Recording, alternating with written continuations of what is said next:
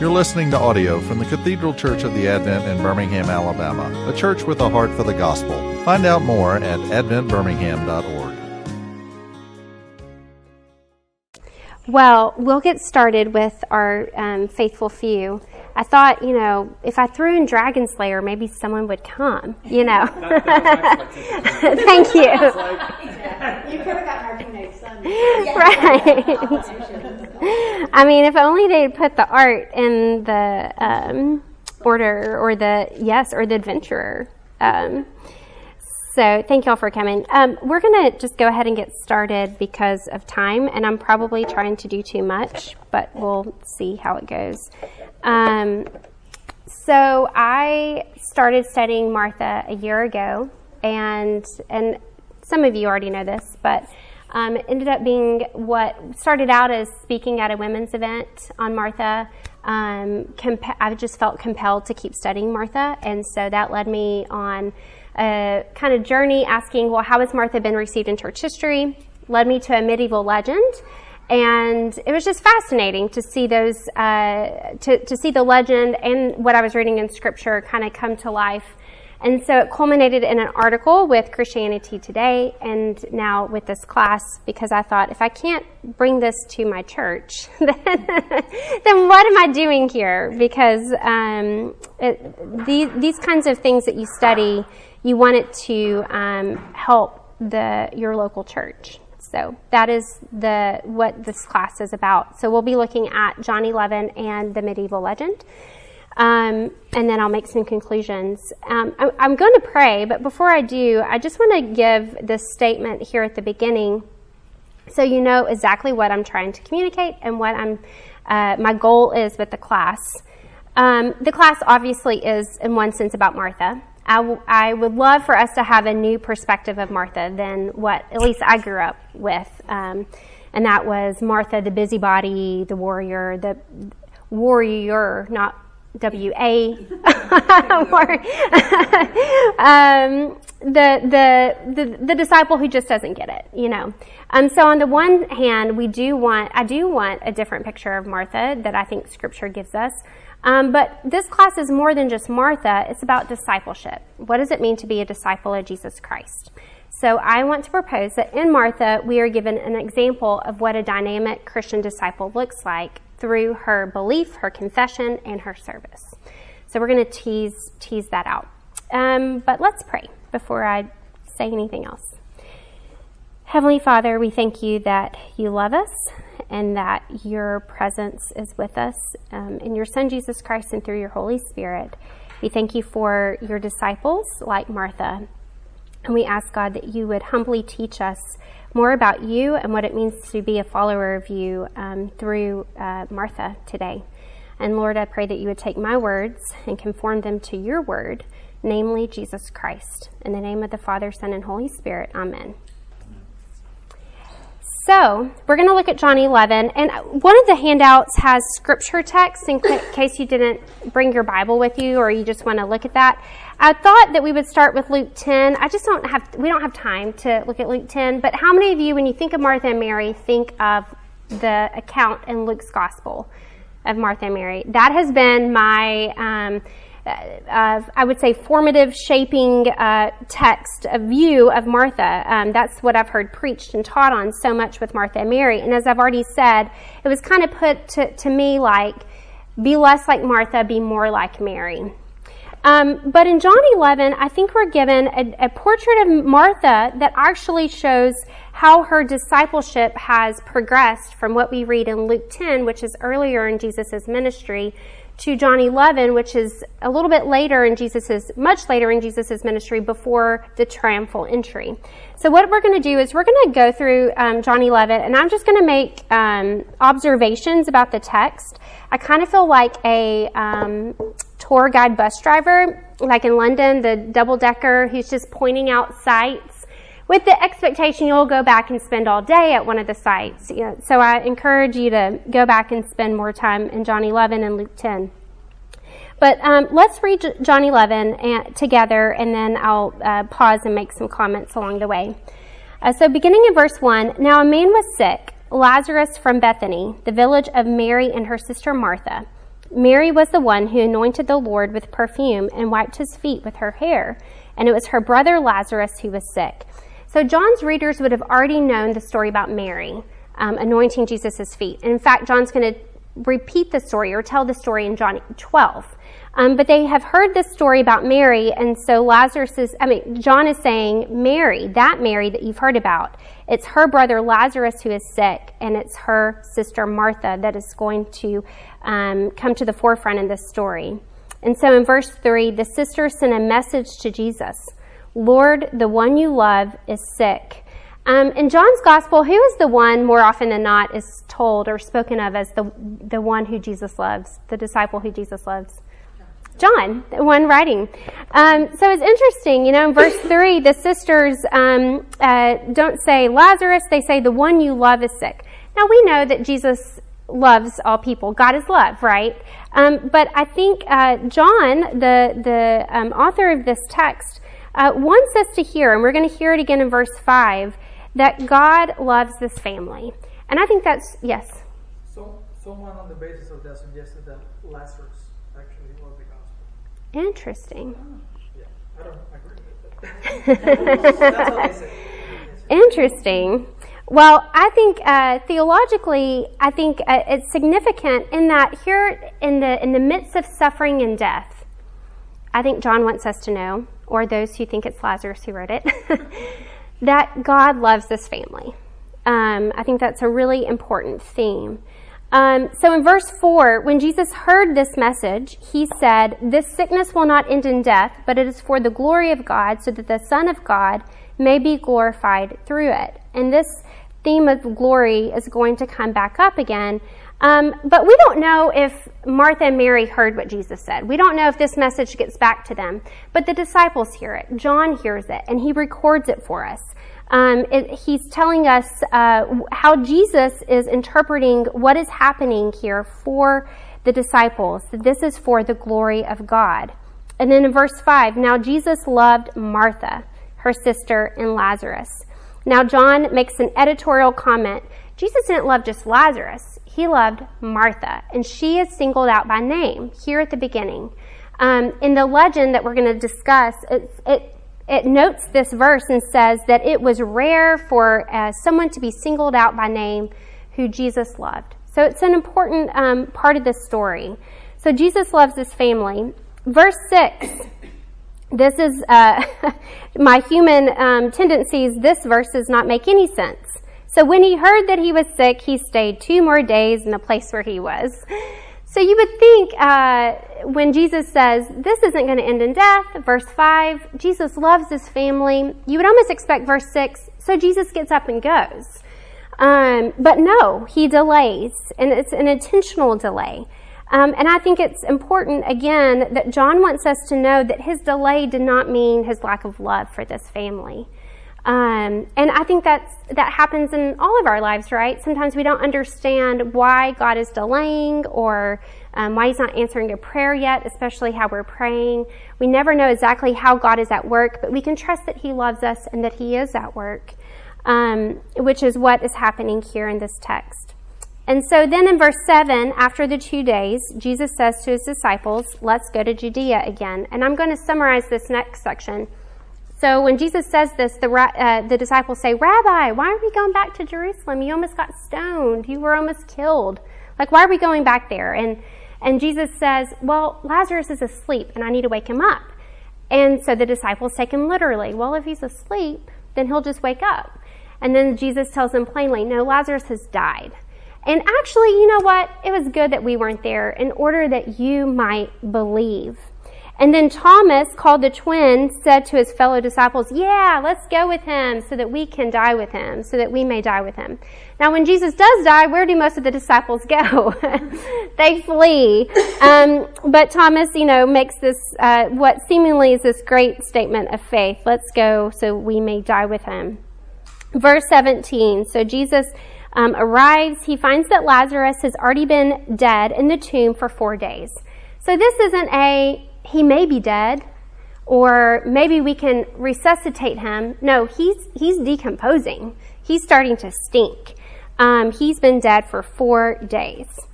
Um, and then in verse 20, as soon as Martha heard that Jesus was coming, she went out to meet him, but Mary remained seated in the house. Um, it's funny, if thinking of this passage in light of Luke 10, you know, for whatever reason, Mary's always uh, pictured sitting and at the feet of Jesus, and Martha's the one going out um, to, to address Jesus. Um, so Mar- Martha goes out to meet him, and then Martha just says to Jesus, and I resonate with this so much. She begins with, Lord, if you had been here, my brother wouldn't have died. Like, Lord, where were you? Why weren't you here?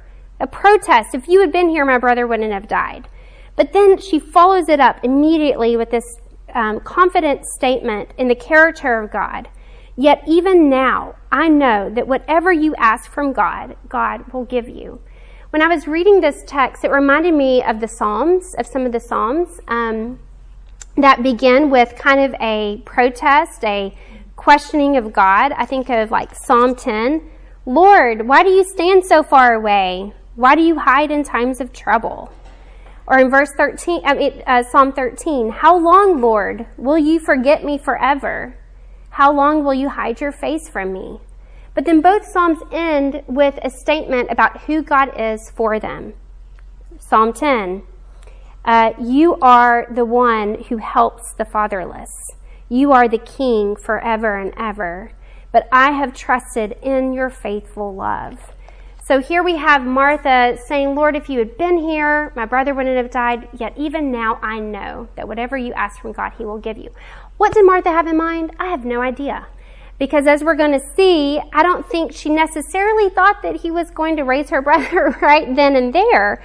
Um, but we're going to see this kind of, I believe, help my unbelief um, come back up again in Martha's story. And so Jesus responds to her. He engages with her in this conversation and says, Your brother will rise again.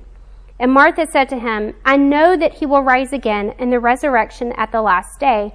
So Martha's response shows us that she was thinking of the future resurrection, which is what the Jews from the Second Temple period onward, um, most of the Jews believed at that time. She was a good Jew. She was um, confessing that she knows he will be raised at the last day. And then verse 25. And I love this because it's the linchpin, it's the theological interpretation of the events that are pl- about to take place.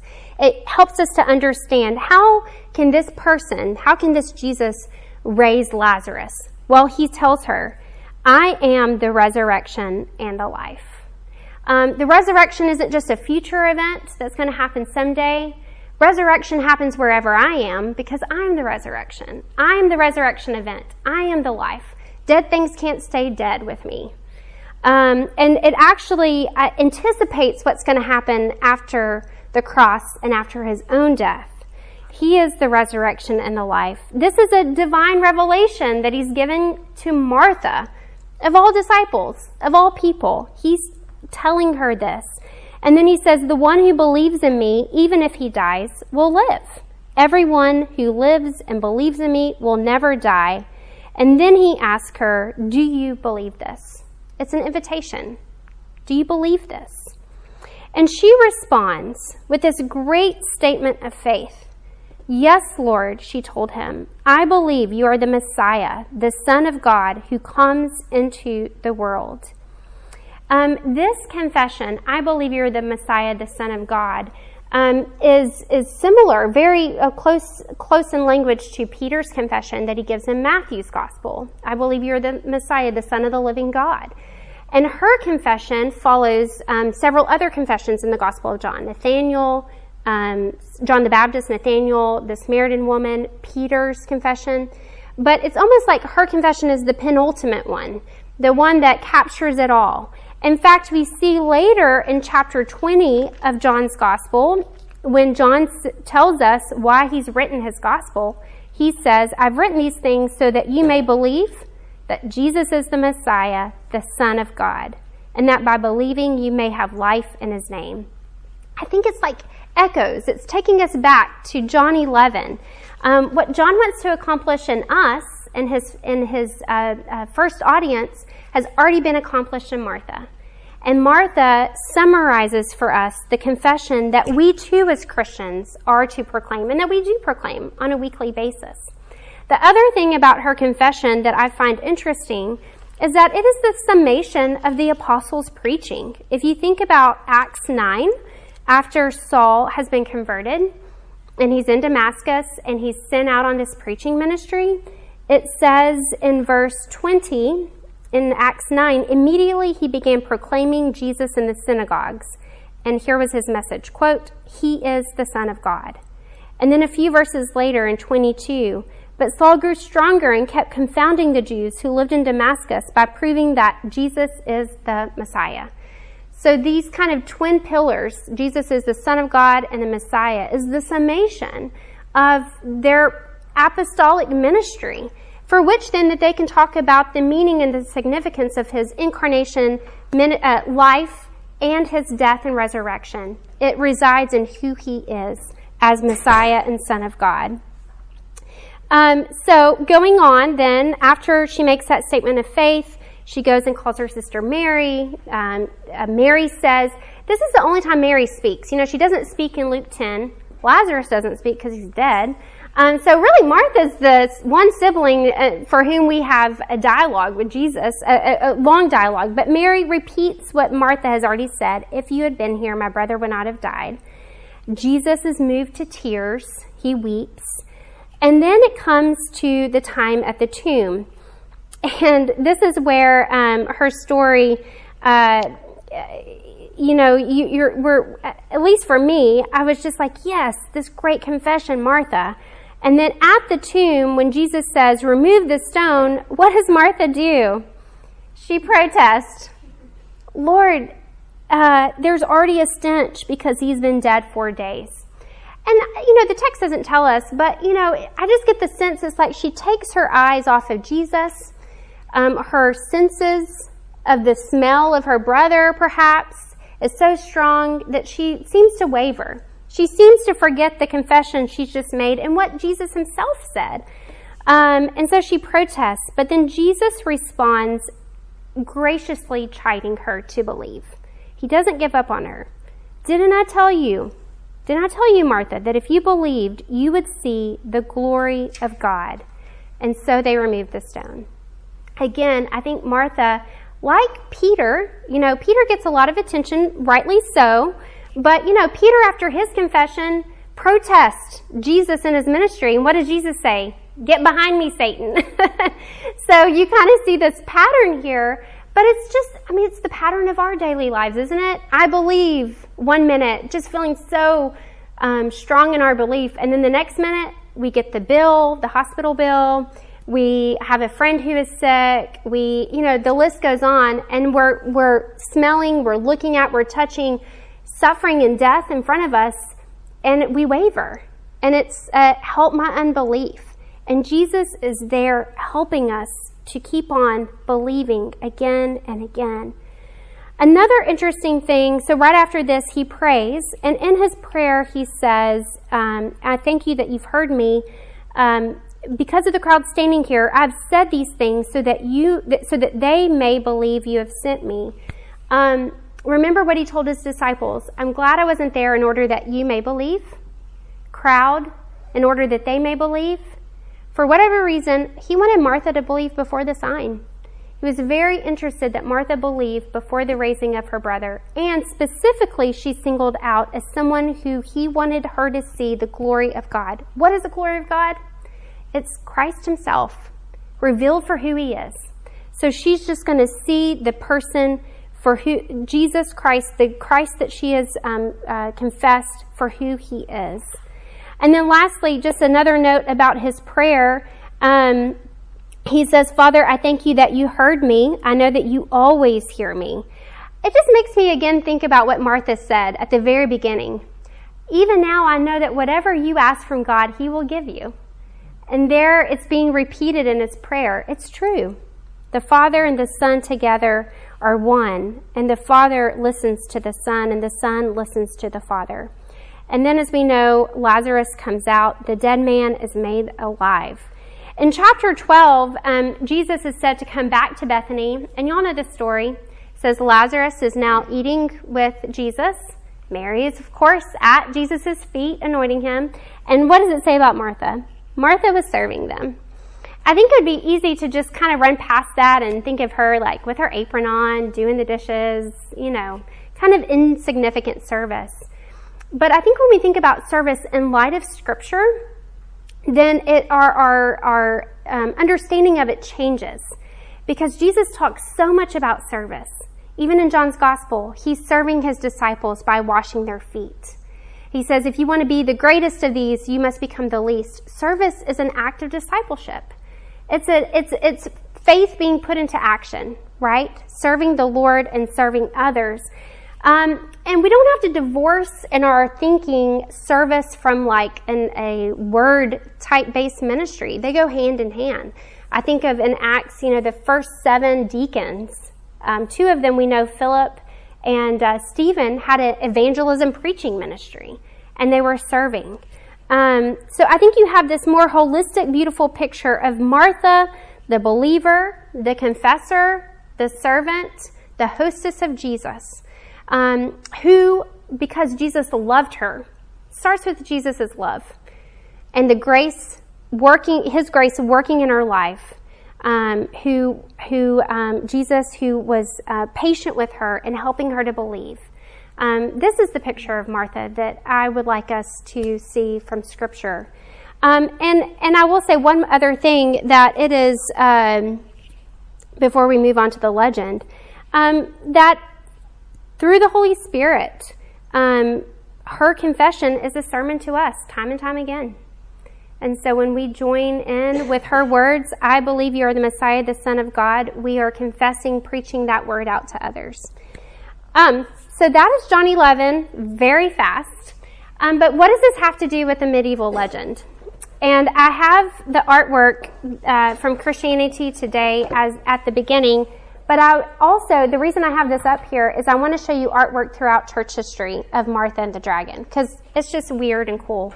Um, so the legend of Saint Martha. Well, what are medieval legends? I'm not a scholar, but I am going to quote from scholars here.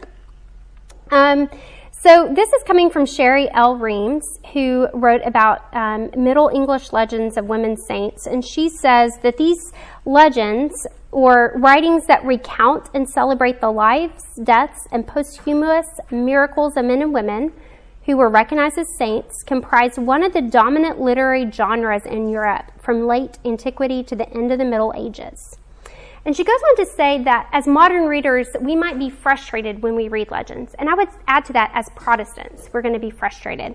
Um, and here's what, what she says. Um, she says, one will be continually frustrated if one expects the legends to provide sober, trustworthy biographies of individual saints. Most hagiographers were not disinterested historians, but preachers and publicists.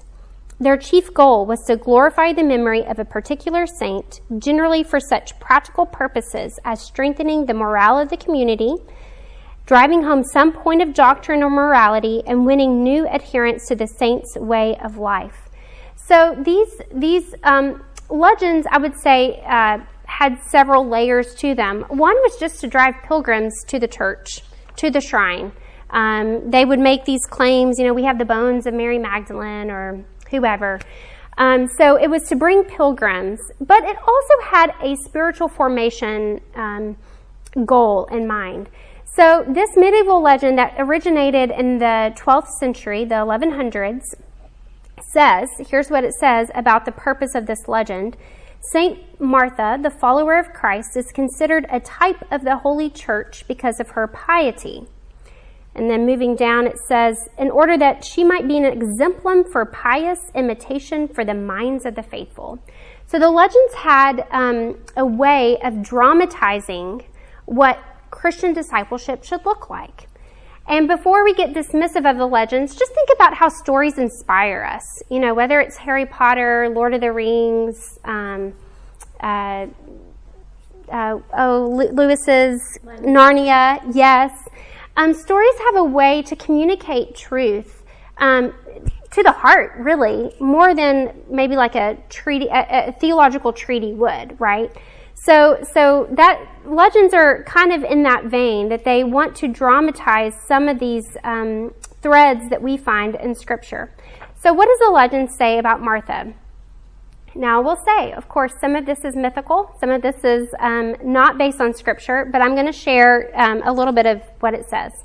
So, it says that Martha, Mary, and Lazarus were born in nobility. Um, so they had a lot of money. They inherited part of Jerusalem, Magdala, and Bethany. Um, and let me just note that a long time in church history, they conflated Mary Magdalene with Mary's, Mary the Martha, uh, Mary the Martha, uh, the sister of Martha, Mary. so you may hear that come up. But here's what it says about Martha. From her childhood, she loved greatly the creator of all things, was highly skilled in Hebrew, and conformed to the precepts of the law. Martha had authority before all her relatives because she was more capable and had a greater abundance of intelligence and honesty. It mentions that she's beautiful and that she's a virgin, uh, but it's almost like passing remarks. And this is fascinating because most medieval legends about women focused, that was their focal point, on the woman's virginity, her chastity, her ability to overcome sexual advances. With Martha, it's more like, yeah, she's these things, but that's not the point of the story. Um, instead, her her legend kind of sounds like that of a male saint. It's going to focus on her courage and her ministry. So it goes on and it spends a long time talking about Luke 10 and John 11. So here's how um, it interprets her from Luke 10. And I just love this language, so bear with me. It says, How happy and glorious this woman, whom Jesus loved so much that he wished to be welcomed and fed by her. She received a great and wonderful guest, whom angels and men welcome and feed. She fed him who feeds all creatures. One greater than he whom Abraham received as a guest, namely God and man. This great King of kings and Lord of lords, who alone encloses all in the palm of his hand, whom Job described as higher than the sky, broader than the greatest land, deeper than the sea, whom many prophets and kings wished to see and did not see. In Luke 10, before he goes to Martha and Mary, Jesus tells his disciples, You're seeing and hearing what kings and prophets wanted to hear and see, but did not hear and see. To hear, okay, so it says all that, and then it says, She received and fed this guest, this guest, this great King of kings and Lord of lords. So it really um, holds her up as a, a hostess of the King of Kings, Lord of Lords. Um, it's really beautiful how it describes her role. In John, uh, John's Gospel, in its explanation of John's Gospel, it says of Martha, related to her confession, that she proved um, herself to have much more in common with Peter, the chief of the apostles, with Job, with Abraham, and with the Holy Virgin.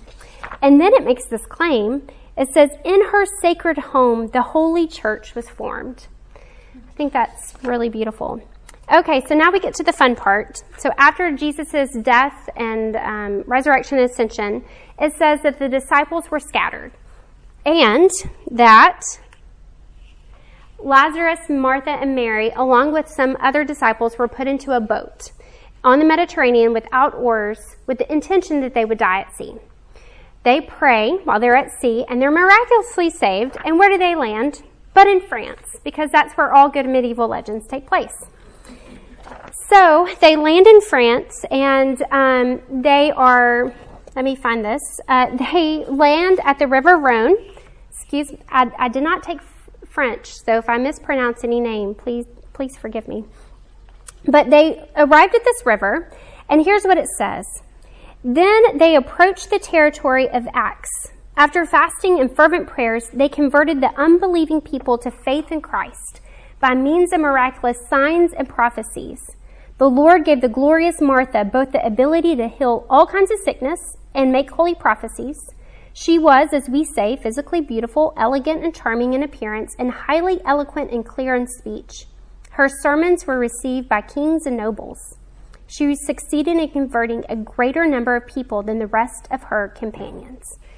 So this is um, uh, the picture of Martha that the townspeople along the River Rhone are hearing. They're hearing about what a great um, healer she is and preacher she is. And as they're evangelizing going up the river, they come to a place where there is a huge dragon.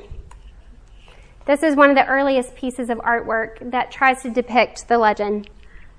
Um, so they come and it, they they plead with Martha to go out and defeat this dragon. Um, it says that it's destroying ships, that crowds of armed people have come and they haven't succeeded in slaying it. Um, many bears couldn't vanquish it.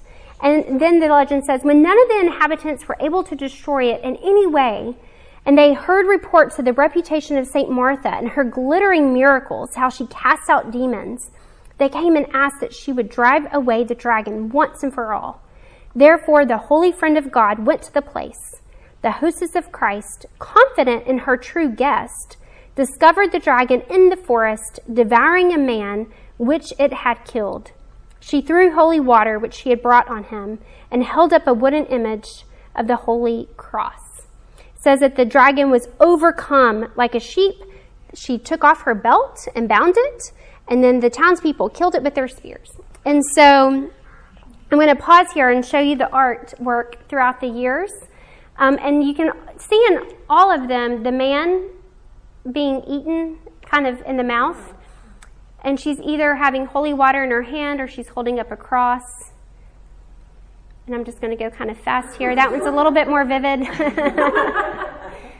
this is in, I don't know if this is in a Bible, a book, um, but it's an illustration.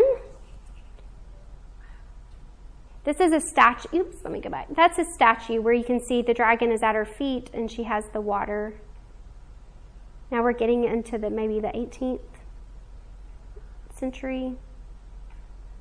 So what ended up happening from like the 15th century onward, they started celebrating a festival in Tarascon, France, um, with Martha defeating the dragon.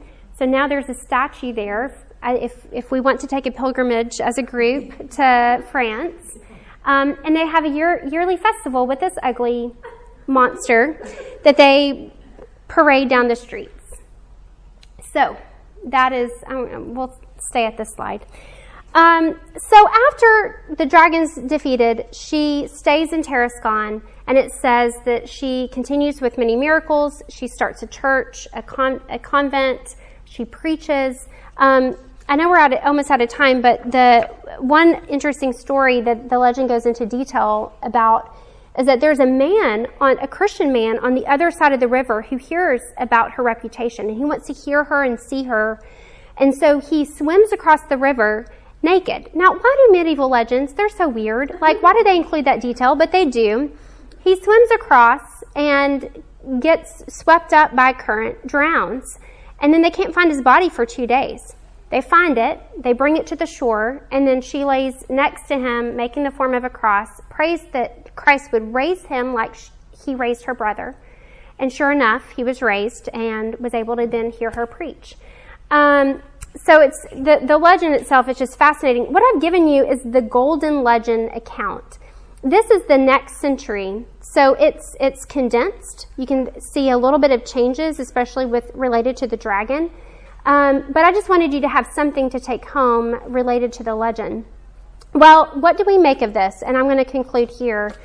Um, well, let me say before I make this conclusion, what I do also love about the legend, this is really beautiful, is that it ends with her death. And it makes this statement that Jesus, who was once her guest, now was going to become her host and welcome Martha as his guest in heaven with him. Isn't that beautiful? Really beautiful. So, what? How does this relate to Christian discipleship and to John 11? Uh, I want to read two things for you. One is just from 1 John 5. At the end of 1 John, so same same writer of the Gospel of John, he says, um, "We know that we are of God, and the whole world is under the sway of the evil one." And we know that the Son of God has come and has given us understanding so that we may know the true one. We are in the true one, that is, in his Son, Jesus Christ. He is the true God and eternal life. Christians, um, as we read throughout Scripture, we are um, there's this mystical union with Christ. Uh, there's a lot of language. We are hidden in Christ. Christ is our life. Um, we are in Christ. Uh, what does this mean? Well, that's what my husband can teach on next time. um, but I do think uh, what I see from Scripture is a participation with Christ. Jesus Christ, who is the true dragon slayer. And I want to end with Revelation 12. Um, this great dragon, and I'm just pulling an excerpt, uh, was hurled down, that ancient serpent called the devil or Satan, who leads the whole world astray. He was hur- hurled to the earth and his angels with him. And I heard a loud voice in heaven say, Now is come to salvation and the power and the kingdom of God and the authority of his Messiah. For the accuser of our brothers and sisters, who accuses them before our God day and night, has been hurled down. They triumphed over him by the blood of the Lamb and by the word of their testimony. They did not love their lives so much as to shrink from death. Therefore rejoice, you heavens, and you who dwell in them. But woe to the earth and the sea, because the devil has gone down to you. He is filled with fury, because he knows that his time is short. If we were to look at um, Psalm 74, Isaiah 27, we would uh, hear a mention of Leviathan, ancient serpent, who, interestingly, the legend says that this dragon was the love child of Leviathan and this other medieval beast. But in Psalm and in Isaiah, it says that God has defeated Leviathan. And then we're told in Genesis that there's going to come one who's going to defeat the serpent. And then in Revelation 12, we're given a picture of a dragon who is the evil one.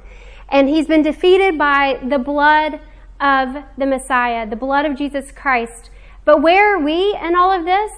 We are the brothers and sisters who triumph over the evil one with Jesus by the blood of Jesus and by testifying to what Jesus has already done. And so what I want you to kind of see here is this picture of Martha holding up the cross is almost like reminding the evil one, look here, you've already been defeated. Look at what Christ has done for you. She's standing behind the cross and she's holding, holding the holy waters of baptism, which I think reminds us of that mystical union. We've been buried with Christ. We've been resurrected to life in Him. Um, and so I give thanks to God for um, using people like Martha in Scripture and still today to remind us of not only the confession that we hold to, God's gracious initiative um, uh, uh, in loving us and helping us to believe, but then also um, encouraging us that we are participants with Him in the defeat of the evil one. Um, and so let's pray. Heavenly Father, I thank you for uh, your word. Whatever you want us to hear, I pray will stick. Whatever you don't want us to remember, I pray it would fade away. In the name of Jesus Christ, amen. You've been listening to audio from the Cathedral Church of the Advent. If you live in Birmingham or find yourself visiting, we hope you will join us at one of our Sunday services. Find out more at adventbirmingham.org.